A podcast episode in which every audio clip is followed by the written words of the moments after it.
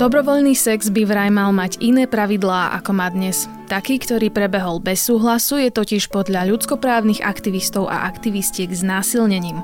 Čo to však znamená a o čo ide tým, ktorí sa snažia presadzovať vo vzťahoch a v sexe consent, teda súhlas?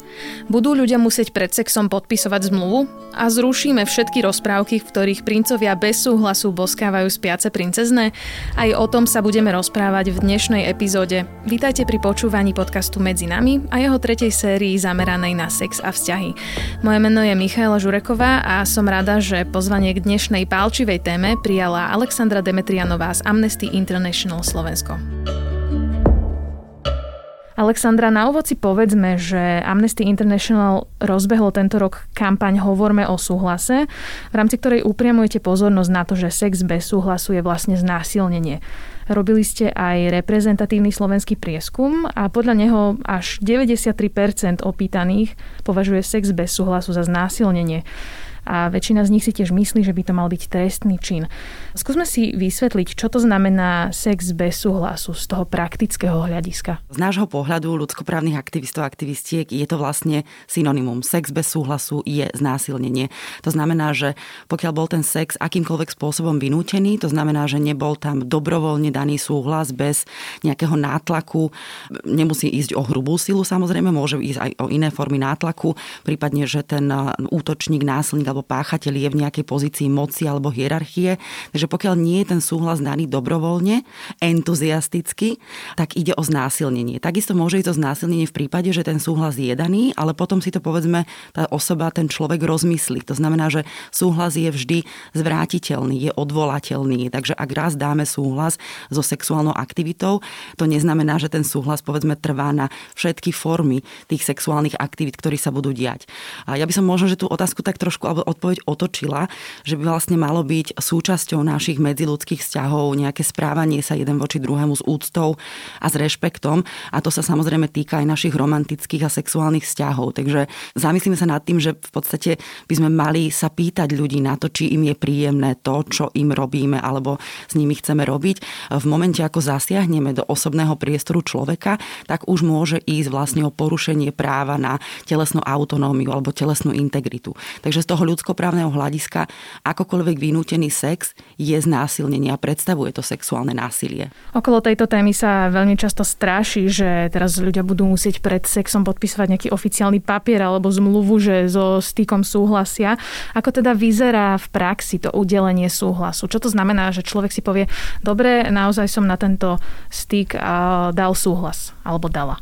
To je taký extrém, že teda podpisovanie e, nejakého formálneho súhlasu, ale v podstate takto. V tejto našej kampani jednoznačne ide o tú zmenu zákona, k čomu sa isto ešte dostaneme, ale ide aj vlastne o takú kultiváciu alebo, alebo vzdelávanie spoločnosti k súhlasu. To znamená, že malo by byť úplne normálne, aby sme v tých našich mediludských vzťahoch sa spýtali človeka, či je v poriadku, že sa ho dotýkam, alebo jej, či je v poriadku, že môžem ťa teda poboskať, alebo chceš mať so mnou sex. Sú to vlastne úplne jednoduché otázky, ktorými si môžeme ten súhlas vlastne získať. A takže ako môže vyzerať v praxi to udelenie súhlasu? Je to veľmi jednoduché. Jednoducho sa spýtať, môžem ťa poboskať, chceš mať so mnou sex, prípadne keď už sa s tými sexuálnymi aktivitami začne, tak je veľmi dôležité sa pýtať toho človeka alebo vlastne počas tých sexuálnych aktivít spolu nejakým spôsobom komunikovať. Páči sa ti to, čo ti robím, alebo je toto v poriadku, alebo ako by si to chcel, chcela. To znamená, že tie sexuálne vzťahy vlastne nie sú nejaká jednosmerka, je to vlastne dvojsmerná cesta, to znamená, že je veľmi dôležité udržiavať tam nejakú komunikáciu. Tá komunikácia je asi základ v akýchkoľvek vzťahoch samozrejme. Predstavme si však takú nejakú dlhoročnú partnerskú dvojicu, treba manželský pár, ktorý e, máva sex pravidelne, pokojne aj každý deň. Znamená to teda, že za každým, každý jeden deň alebo každý raz, keď sa chystajú mať sex, musí tam odznieť to áno? Myslím si, že v tých partnerských vzťahoch sa tí partneri a partnerky už trošku poznajú. To znamená, že ten súhlas nemusí byť e, nutne verbálny, ale poviem taký príklad, že ak jednoducho sa snažím vyvíjať nejakú sexuálnu aktivitu voči svojmu partnerovi alebo partnerke a ten človek na to nereaguje, nepovie ani áno, ani nie, zostane pasívny, tak je to už zasahovanie do jeho osobného alebo jej osobného priestoru, ak budem v tých aktivitách pokračovať a vlastne si budem brať do svojej moci nejaké pasívne, nereagujúce telo. To znamená, že treba sa nad tým zamyslieť tak, že vlastne ten človek môže, môže reagovať aj inými neverbálnymi spôsobmi na to, že sa mu niečo páči, nepáči, má na to chuť, energiu, čas alebo nie. Takže nie, nemusia samozrejme si každý deň klásť tú otázku, chceš mať so mnou sex, ale bolo by veľmi vhodné vlastne nejakým spôsobom komunikovať a reagovať na to, či ten partner, partnerka do toho chce ísť. Ja by som možno ešte som mohla na úvod vlastne povedať, že my v tejto kampani ako si neprinášame niečo nové alebo niečo cudzie. Tá kampaň nielen vlastne na Slovensku, ale aj v mnohých iných krajinách reaguje na to, že tie súčasné zákony a častokrát aj to nastavenie spoločnosti veľmi neefektívne vlastne reaguje na to, že tu máme nejaký problém sexuálneho, respektíve sexualizovaného násilia. Takže jednak tou kultiváciou spoločnosti k súhlasu, ale aj zmenou toho zákona, my sa vlastne snažíme dosiahnuť to, aby nám neunikali prípady znásilnenia. A o tom vieme, že sa to v súčasnosti deje. Vieme, že viac ako, alebo takmer polovica toho sexuálneho násilia na Slovensku sa deje práve v partnerských vzťahoch, že je to súčasť rodovo podmieneného, respektíve domáceho násilia. Takže musíme na to reagovať, keďže vieme, že tie zákony, tak ako sú teraz postavené, tak vlastne veľmi veľa páchateľov a tých trestných sexuálnych činov uniká, uniká tomu procesu spravodlivosti. No hovoríme práve o tom, že znásilnenia sa dejú do veľkej miery v tých partnerských vzťahoch alebo v manželstvách, ale mám pocit, že veľa ľudí si to vlastne nevie celkom dobre predstaviť, lebo veď sex to je akoby manželská povinnosť. Ja teda chápem tieto prípady, tak ako ste už naznačili, že napríklad e, jeden z partnerov nepovie explicitné nie, ale napríklad mlčí, prípadne sa podvolí pod nátlakom. A neznamená to teda, že musí byť pri takom akte prítomné aj to fyzické násilie, nejaký útok, škrtenie a podobné extrémne veci, ktoré si ľudia predstavujú. Vy vlastne v organizácii hovoríte, že neprítomnosť toho fyzického násilia nie je určujúca v otázke, či ide o znásilnenie alebo nie. Prečo? Skúsme to vysvetliť. No, nie nie je učujúca, pretože vieme vlastne z tých, e, nechcem to nazývať štatistikami, ale dobre, teda z tých e, vedomostí, ktoré máme o tom, ako dochádza k sexuálnemu násiliu, tak vieme, že to hrubé násilie, či už jeho použitie, jeho hrozba alebo nejaká neschopnosť obete brániť sa, nie je vždy prítomná. Znásilnenie je takým hrubým zásahom do tej osobnej autonómie, integrity človeka, samozrejme aj do ľudských práv, že tie reakcie sú vlastne častokrát spôsobené traumatickým syndromom. To znamená, že keď ten človek, tá žena prechádza nejakým traumatickým zážitkom, každá individuálne reaguje inak. To znamená, že niekedy môže zmrznúť. Áno, strachom jednoducho stuhne, nevie zo seba vydať ani hlások, nevie utekať, nevie kričať, nevie sa brániť. Takže aj preto chceme do legislatívy, do zákona o znásilnení zapojiť ten súhlas, aby sa to zakladalo na súhlase, aby sme vedeli podchytiť všetky tieto prípady, kedy tam nezaznelo vlastne explicitné nie ani áno. A v súčasnosti tie zákony na Slovensku a nielen na Slovensku, vo všetkých krajinách, kde sa nezakladajú na súhlase, vlastne vyhľadávajú, ako ste spomenuli, to použitie násilia. A tým pádom aj na úrovni vyšetrovania na polícii sa vlastne preživších sexuálneho násilia pýtame, či hovorili nie ono de facto je, je to vlastne, že pokiaľ nepoviem nie, tak automaticky súhlasím, čo je vlastne nezmysel. To znamená, že my by sme sa mali pýtať preživších sexuálneho násilia žien, obeti, či hovorili áno, či s tým súhlasili a nedávať vlastne už v počiatku, už vo fáze vyšetrovania, ako si zapravdu tomu násilníkovi, že ten človek mal právo iniciovať sex, pretože tá druhá strana nepovedala nie, alebo nekričala, alebo sa nebránila, alebo on ju neškrtil. Čo sa týka Európy, tak e, iba 11 krajín považuje sex bez súhlasu za znásilnenie. Situácia sa však postupne mení. Dáta ukazujú, že za posledných 5 rokov zmenili túto právnu definíciu znásilnenia napríklad Dánsko, Grécko, Švédsko, e, Island. V iných krajinách sa zase tie zmeny chystajú udiať tento rok alebo v blízkej dobe. Vy teda hovoríte, že toto na Slovensku chýba. Čom je problematický náš zákon. Je to práve v tom, že predpokladáme, že znásilnenie musí sprevádzať to fyzické násilie? Áno, presne, presne v tom, tak ako ste to povedali, tak v tom je ten náš zákon problematický. Ja by som len upozornila, že v súčasnosti už je to 12 z 31 európskych krajín. Posledné bolo Dánsko a udiela sa vlastne aj taká medzičasom zmena, že v Chorvátsku najskôr mali vlastne nedostatočnú zmenu tohto zákona. Sú to možno detaily, ale je to dôležité spomenúť, že v Chorvátsku vlastne zapojili súhlas iba do jednej trestnoprávnej definície, ktorá mala nižšie trestné sádzby. Následkom sa stalo to, že vlastne sex bez súhlasu, a teda znásilnenie, v týchto prípadoch bol používaný, bola používaná definícia, kde bol súhlas, ale s nižšou trestnou sádzbou.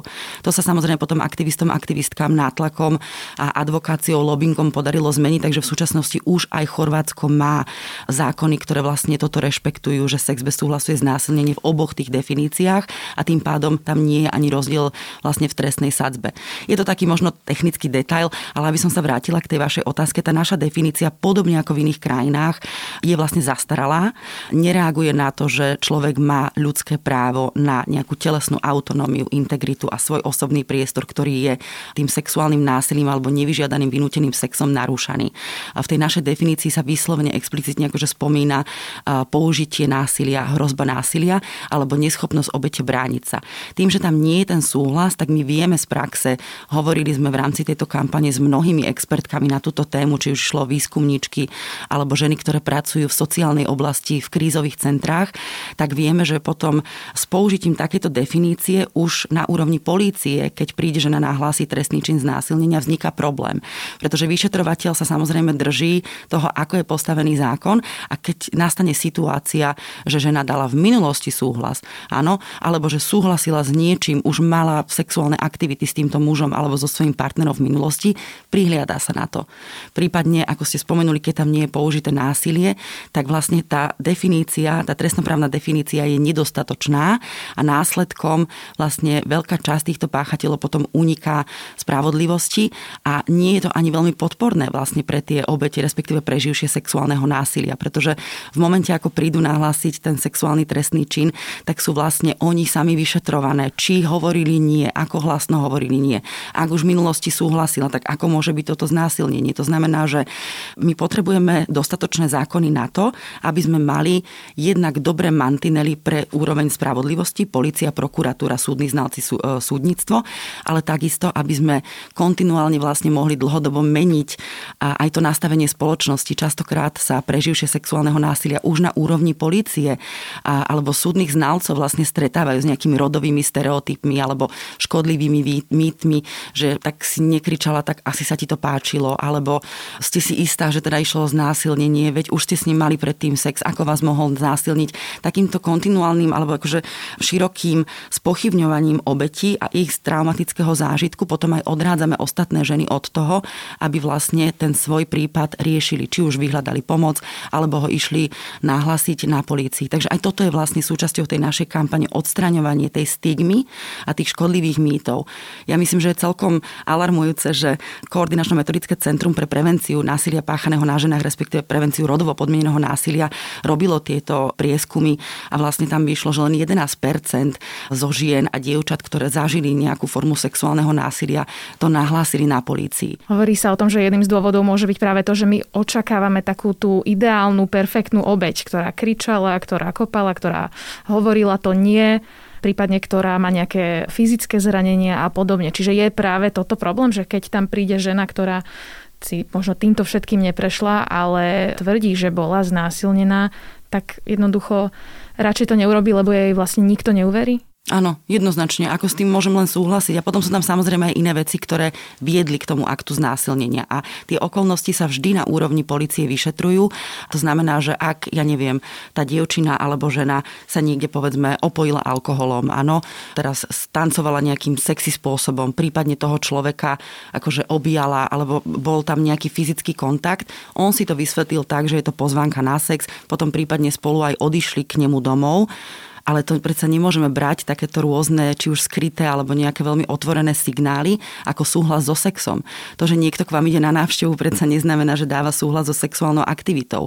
Áno, môžeme sa baviť o tom, že či je to nejaké bezpečné alebo nie správanie, ale stále to vedie vlastne k spochybňovaniu obetí a ich traumatického zážitku a samozrejme potom dávame vlastne signál páchateľom alebo násilníkom, že je v poriadku niekoho znásilniť len preto, že sa tá druhá osoba opila, prípadne, že možno, že aj povedala niečo, čo jemu sa zdalo ako pozvánka, prípadne, že išli po párty spolu domov, to stále nie je pozvánka na sex. Ten sex musí byť veľmi jednoznačne schválený a konsenzuálny oboma stranami. Takže vlastne aj toto by sme chceli nejakým spôsobom odstraňovať, že to, ako sa žena oblieka, ako sa správa, či pije alkohol, či je opojená nejakými látkami, nedáva nikomu právo na to, aby zasiahol do jej osobného priestoru a vynútil si sex. A tu by som možno, že len počerkal takú vec, ktorú veľmi často hovorí Česká organizácia Consent, Johana Nejedlová konkrétne, že možno, že je niekedy lepšie naozaj počkať toho rána. Že človek, ktorý je opojený alkoholom a drogami, nemusí byť nutne v stave dať vedomý súhlas so sexom. Takže aj, aj tu častokrát dochádza k nedorozumeniam, ktoré majú potom tragické až traumatické vlastne následky.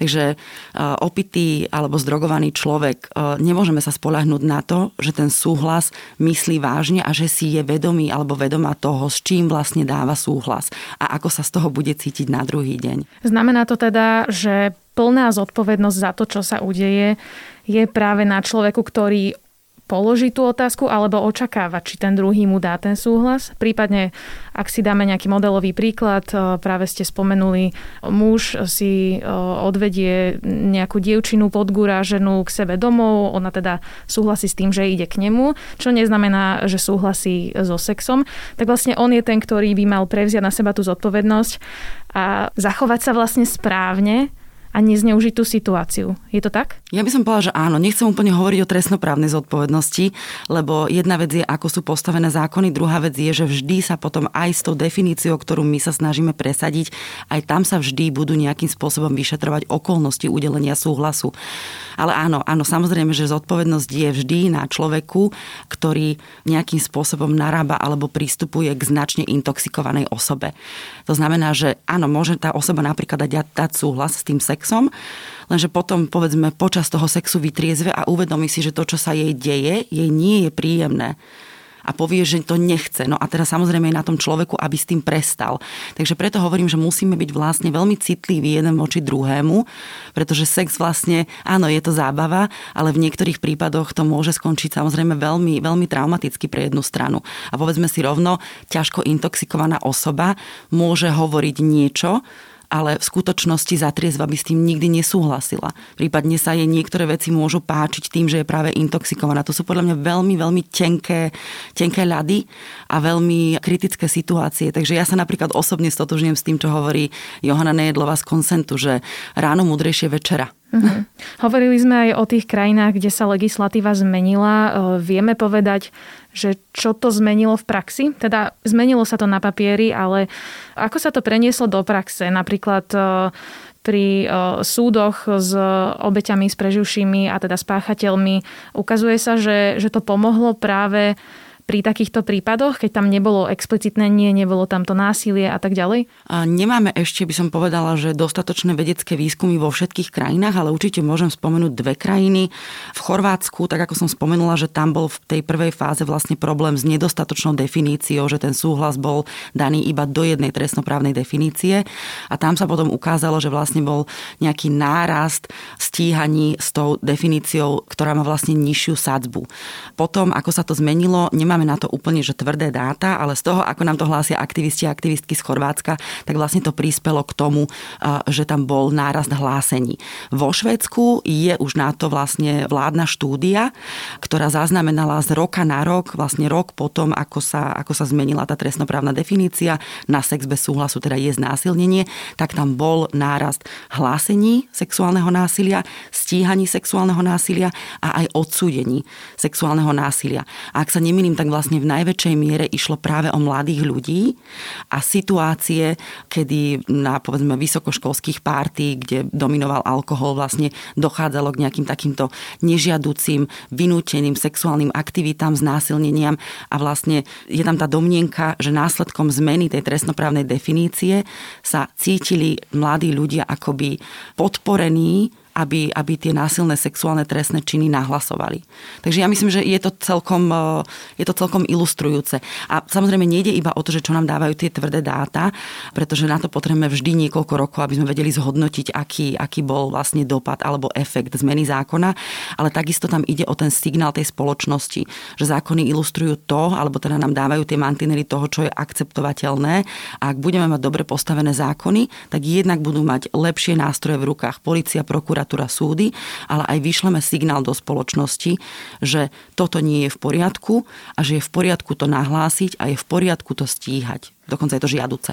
Toto je vlastne akoby dôsledok, že, že zmení sa zákon a vyšleme signál do spoločnosti, ale mňa by zaujímalo, čo prispelo k tomu, že tie krajiny, o ktorých sme hovorili, upravili zákony. Tam predsa len tiež asi musel byť nejaký tlak eh, či už eh, ľudskoprávnych organizácií alebo aktivistov a aktivistiek. Určite áno. Ja by som povedala, že v prvom rade v krajinách ako je Španielsko, kde teda ešte nie je tá zmena schválená, ale poviem to ako príklad, sa vlastne celá tá kampaň rozpútala alebo začala na medializovanej kauzy tzv. gang rape, áno, gang, alebo teda skupinového e, znásilnenia, kde teda súdy nerozhodli v prospech obete a argumentovali tým, že sa jej to zrejme páčilo a bolo tam ako naozaj to rozhodnutie bolo plné rôznych rodových stereotypov a škodlivých mýtov a vlastne na to sa zdvihla vlna odporu a rozputala sa vlastne kampaň, do ktorej sa zapojili nielen španielská amnestia, ale aj rôzne ďalšie eh, ženskoprávne a ľudskoprávne organizácie. Takže povedala by som, že vždy sa to začalo, alebo na nejakú najväčšiu intenzitu to malo práve tými medializovanými prípadmi a túto veľmi veľkú úlohu zohrávajú samozrejme nielen aktivisti a aktivistky a organizácie, ktoré bojujú za ľudské práva a práva žien, ale aj preživšie sexuálneho násilia. Napríklad v Dánsku bolo súčasťou kampane, ktorá trvala 10 rokov rokov, čo je pomerne dlho. Ja by som dúfala, že u nás sa to podarí schváliť za kratší čas. Súčasťou tejto kampane boli priamo preživšie sexuálneho násilia, ktoré vyšli, tak povediať, s kožou na trh, ukázali svoje tváre a hovorili o tých svojich e, zážitkoch a o tom, čo, čo vlastne zažili, ako to celé prežívali, ako dopadli ich prípady na úrovni polície a súdov. Takže preživšie sexuálneho násilia sú jednoznačne veľmi, veľmi silným nástrojom a potom nezameni, ako nezameniteľnú úlohu v tomto zohrávajú médiá médiá, novinárky ako vy a jednoducho e, e, ľudia, ktorí sa proaktívne o tú tému zaujímajú. To znamená, že keď niekde sa stane prípad a ešte je to na úrovni obvinenia, v súčasnosti máme v Česku a na Slovensku také prípady, nechcem ísť do detajlov, ale je veľmi dôležité, aby na to vlastne médiá reagovali a aby spravili aj určitú nadprácu, pretože ako náhle je to povedzme aj človek v nejakej verejnej e, dôležitej funkcii, je veľmi dôležité, ako na to zareagujú jednak médiá, či sa tomu venujú, chytia sa toho a nepustia a potom je samozrejme extrémne dôležité aj takéto verejné odsúdenie. Spomeniem napríklad Švajčiarsko, tá kampaň tam stále trvá, ešte teda nie je, nie je tá zmena presadená. Tam sa spojili všetky, všetky ženskoprávne organizácie, dokonca ženské odbory. Spravili celonárodný štrajk. To znamená, že musí to byť do určitej miery vlastne vedené. Jednak tá zmena prichádza z dola, že ju ľudia chcú a dávajú to najavo, ale musí prichádzať aj z hora. Takže je veľmi dôležité, aby boli tieto svedectvá svedectvá žien, dievčat, ale vlastne všetkých ľudí, ktorí zažívajú sexuálne násilie a majú tú odvahu a silu v sebe ísť kožou na trh, poskytnúť rozhovor alebo o tom hovoriť na sociálnych sieťach. Najlepšie, čo môžeme spraviť, je ich podporiť, pretože to je možno jedna žena, možno 5 žien, ale niekde v zákulisí to počúva a číta obrovské množstvo ďalších žien, ďalších ľudí, ktorí to zažili, pociťujú stigmu, pociťujú hambu, tá téma je tabu a ak ich podporíme, tak vlastne začne na povrch vyplávať viac a viac takýchto prípadov. No, my už v posledných rokoch sme videli rôzne takéto prípady aj na Slovensku a aj v čase, keď nahrávame tento podcast, tak sa dejú e, rôzne kauzy tohto typu. Práve však naopak ja vidím v tom našom priestore veľmi často odsudzovanie, nepodporu tých obetí, nedôveru. Skôr sa akoby prikláňame na stranu tých údajných páchateľov, že je to nejaký útok proti ním, nejaká antikampaň, je to náš kamarát, určite také niečo neurobil a podobne podobne. V tom našom priestore akoby práve to všetko, čo ste spomenuli, tak trocha chýba a možno práve preto nemajú tie preživšie a obete násilia odvahu o tom prehovoriť, lebo sa boja, že tento lynč sa na nich nejakým spôsobom zosype. Áno, jednoznačne, ako s tým, sa dá, s tým sa dá len súhlasiť. Ja myslím, že v tomto existuje určitá celospoločenská zodpovednosť, že keď e, tu máme nejaký takýto vysoko medializovaný prípad, samozrejme, že platí prezumcia neviny, ale tou prezumciou neviny sa častokrát argumentuje presne ako ste povedali, že jednoducho pokiaľ ho neodsúdia, tak je nevinný. Zároveň ale musíme veľmi citlivo prístupovať k aktom, alebo teda k obvineniam zo sexuálneho násilia alebo zo sexuálneho zneužívania mladistvých, práve preto, čo som povedala, že jednoducho vysiela to určitý signál spoločnosti, čo je akceptovateľné a čo nie. A je napríklad veľmi dôležité, aby bola vyvodená určitá taká tá spoločenská zodpovednosť ešte predtým, ako, ako ten človek vlastne je či už odsudený alebo je zbavený viny. Práve preto, že to vysiela určitý signál tým ostatným, ktorí sa na to dívajú a ktoré vlastne vedia, že ak to vyzerá takto, tak nepôjdem z toho kožou na trh, nenahlásim to, jednoducho nebude tu tá opora a podpora. Ja by som v tomto smere chcela vyzdvihnúť a poďakovať sa všetkým všetkým ženám. Nie ich veľa, ale mali sme ich zo pár na Slovensku, ktoré mali tú odvahu hovoriť o tom verejne. Či už napísali blogy, viedli rozhovory s novinárkami, ako ste aj vy. Nerada by som ich e, menovala, lebo nemám úplne súhlas na to, aby som ich menovala v tomto rozhovore, ale chce to obrovskú dávku odvahy. Ja som presvedčená o tom, že si aj oni vyslúžili veľmi veľa nenávistí a rôzneho takého toho e, backlashu na to vlastne, čo hovorí v niektorých prípadoch. Nie sú ešte ich prípady po niekoľkých rokoch vlastne vyriešené. Takže aj toto musíme brať do úvahy, že tie súdne procesy, to stíhanie sa ťaha na Slovensku roky, bez ohľadu na to, že ide o tak závažné trestné činy, ktoré prinášajú traumu nielen tej osobe, ale ich okoliu, ich rodinám. A pokiaľ sa ich prípad neuzavrie, oni nemôžu ani začať ten proces svojho vlastného liečenia. Takže iba by som sa chcela všetkým poďakovať a aj vyzvať všetkých, aby vždy pristupovali k týmto prípadom aj vo svojom okolí veľmi citlivo a najlepšie, čo môžeme spraviť, je vždy tej žene, tomu človeku uveriť byť tam pre ne, samozrejme spýtať sa, čo potrebujú, či to chcú riešiť na policii, nechcú. A častokrát práve tá žena, ten človek vie najlepšie, že čo potrebuje v tej chvíli, pomôcť im povedzme vyhľadať pomoc, ktorá nie je veľmi dostatočná na Slovensku pre ľudí, ktorí zažívajú sexuálne násilie.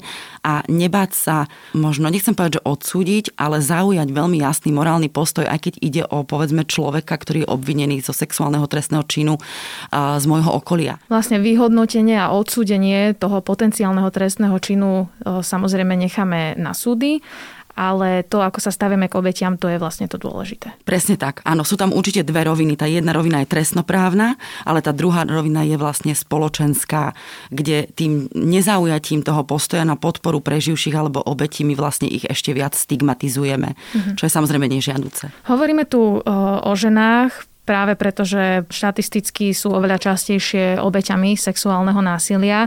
Ale keď sa ešte vrátime k tomu nášmu trestnému zákonu ohľadom znásilnení, ten neberie do úvahy to, že znásilnení môžu byť aj muži.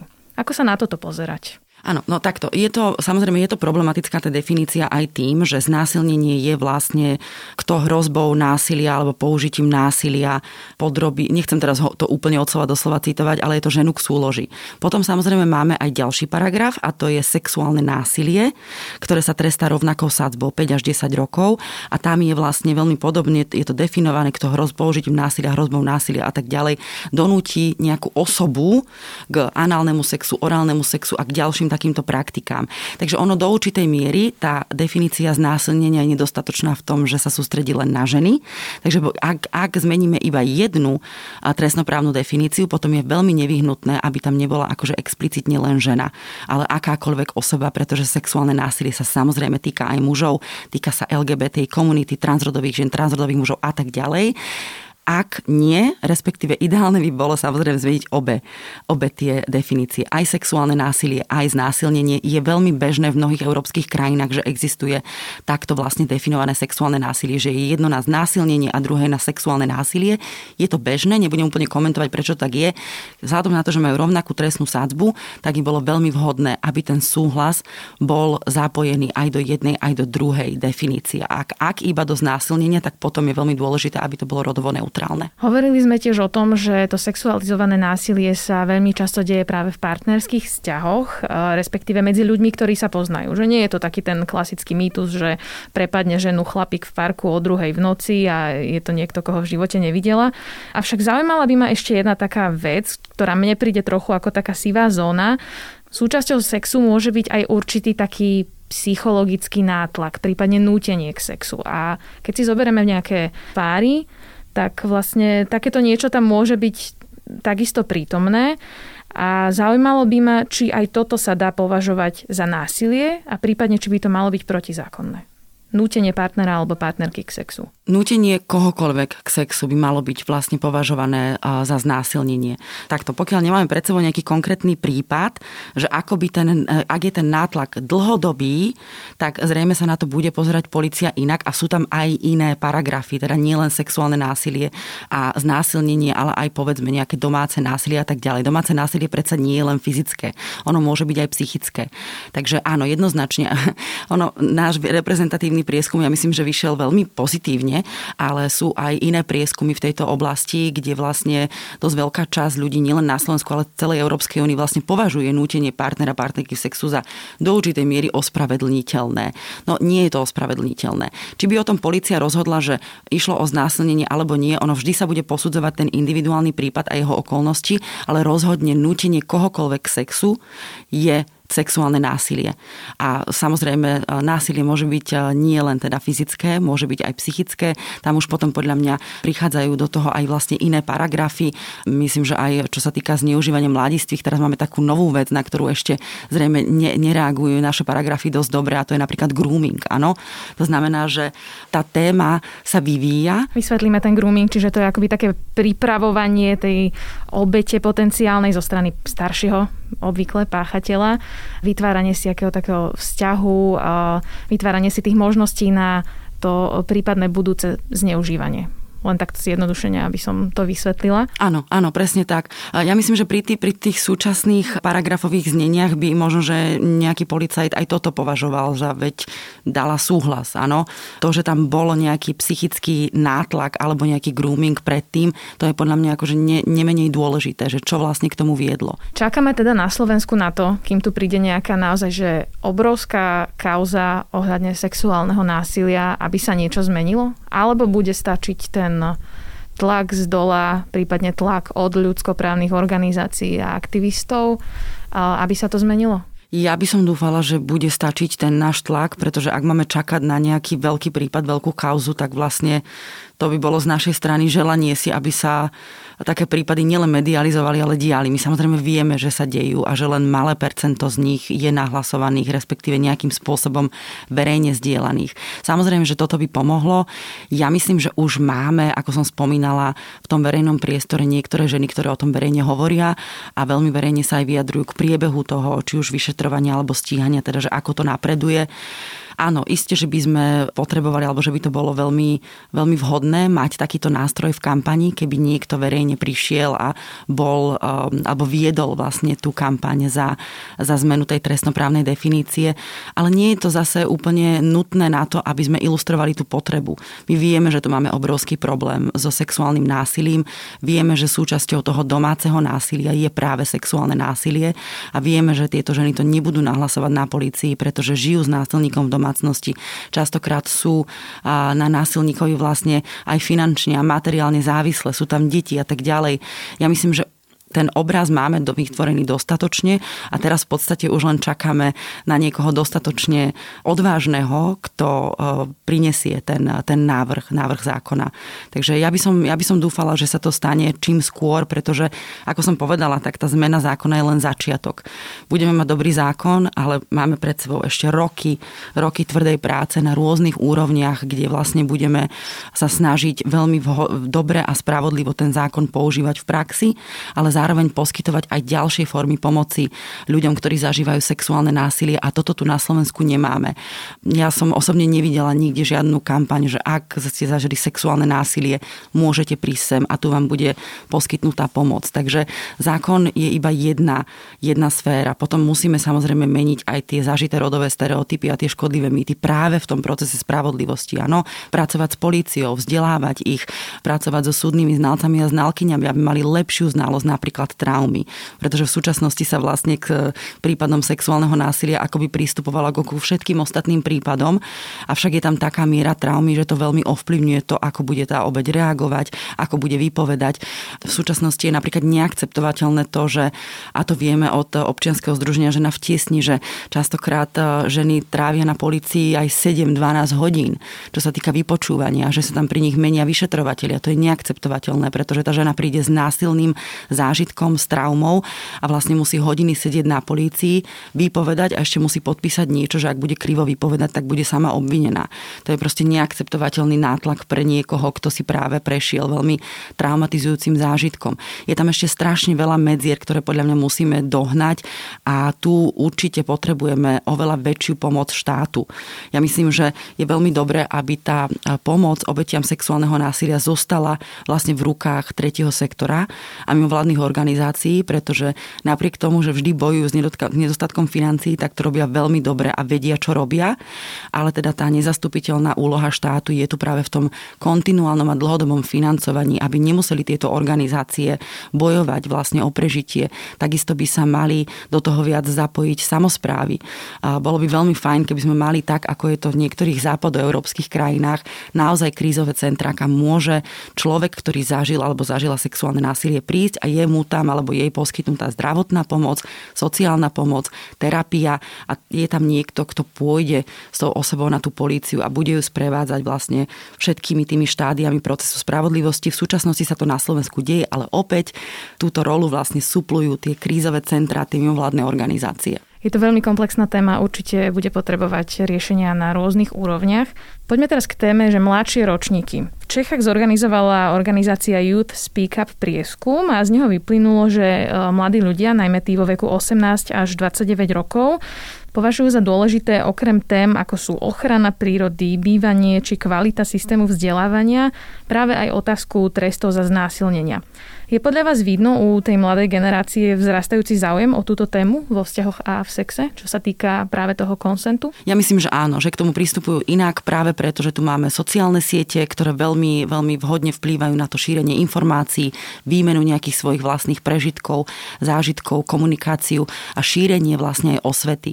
Takže jednoznačne, jednoznačne áno, ja myslím, že mladá generácia má o túto tému záujem, chce ju riešiť, chce sa vzdelávať a chce zdieľať. Na záver by som otvorila takú nazvala by som to kultúrnu tému v tejto súvislosti. Je to prípad poviem z mojich sociálnych sietí alebo z mojej bubliny. Jeden môj známy rozhorčene zdieľal na sociálnej sieti taký článok z portálu Lidovky. On mal titulok, pre, preložím ho v slovenčine, Nemravný princ zneužil snehulienkino bezvedomie. Aktivisti broja proti ikonickému bosku z rozprávky. Ja len vysvetlím, o čo tam išlo. Išlo o to, že americký Disneyland pred znovu otvorením upravil atrakciu s tematikou snehulienky, pridal do nej aj bosk z filmu, ktorým princ teda tú snehulienku prebudí, však takto poznáme tú rozprávku. Ozvali sa však ľudia, podľa ktorých týmto spôsobom deti učíme, že boskava druhých ľudí bez ich dovolenia je v poriadku. Niektorí sa teraz boja, že všetky klasiky budeme upravovať podľa tejto v úvodzovkách korektnosti a teda sú rozhorčení, že čo to tí aktivisti už vymýšľajú. Zakážu sa takéto veci v rozprávkach? To neviem zodpovedať na to, že či sa zakážu. Myslím si, že nechceme zakazovať e, nič nejak z populárnej kultúry, ale je určite na mieste si tak kriticky prebrať tú populárnu kultúru minimálne v krajine ako je Slovensko, kde vlastne nemáme sexuálnu výchovu v školách. To znamená, že rozprávky sú mierené na deti a to, čo v tých rozprávkach tí deti vidia, na nich nejakým spôsobom vplýva. Pravda. Takže rozprávky by určite mali do určitej miery aj vzdelávať.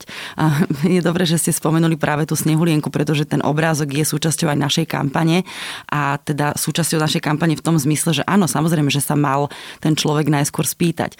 Detská mysel, keď toto vidí, tak si to môže samozrejme vysvetliť tak, že je v poriadku sa niekoho dotýkať alebo niekoho boskávať v spánku.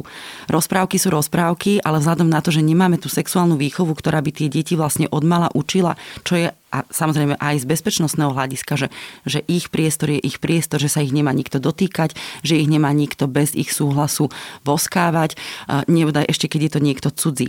To znamená, že ak tie rozprávky vysielajú signál, že je v poriadku niekoho v spánku poboskať alebo sa ho iným spôsobom dotýkať, tak to vychováva generáciu k nesúhlasu, by som povedala. Ono v reálnom živote by toto nikto z nás nechcel, aby nás spánku niekto prekvapil boskom. Ano, to isté je tá snehulienka s tými trpazlíkmi.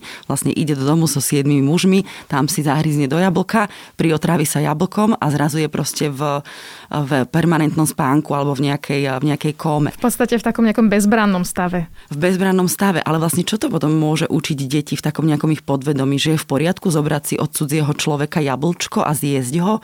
Ja si myslím, že toto ani nechceme učiť naše deti a že každá matka alebo otec by vám povedali, že práve učia svoje deti, aby nedôverovali cudzím ľuďom, ktorí im ponúkajú cukríky alebo jablčka chceme zakazovať klasiky.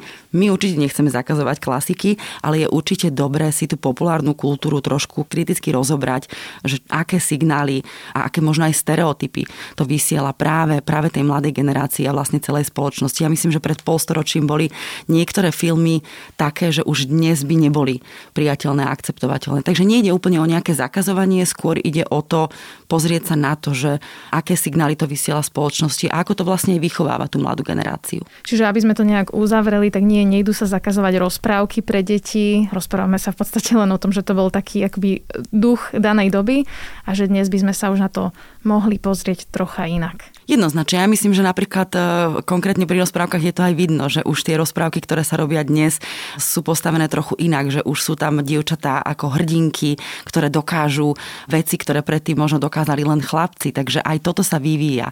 Ono populárna kultúra do veľkej miery vlastne zobrazuje to nastavenie spoločnosti a to myslím, že je úplne v poriadku. Takže Snehulienka zostane Snehulienkou a nové hrdinky už hádam budú schopné povedať nie. Prípadne aj hrdinovia. Počúvali ste podcast Medzi nami a v dnešnej epizóde som sa rozprávala s Alexandrou Demetrianovou z Amnesty International Slovensko.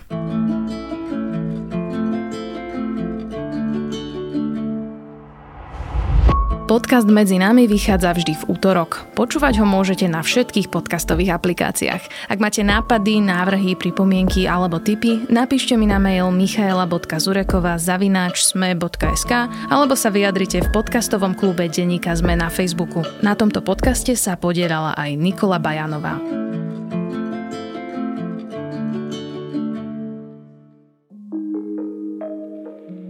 Vítajte. Som Barbara Mareková a toto je podcast Ľudskosť. Ako televízna reportérka som dlhé roky riešila, čo sa dialo v Gorile, prečo sú nemocnice v dlhoch a čo má reper s CT.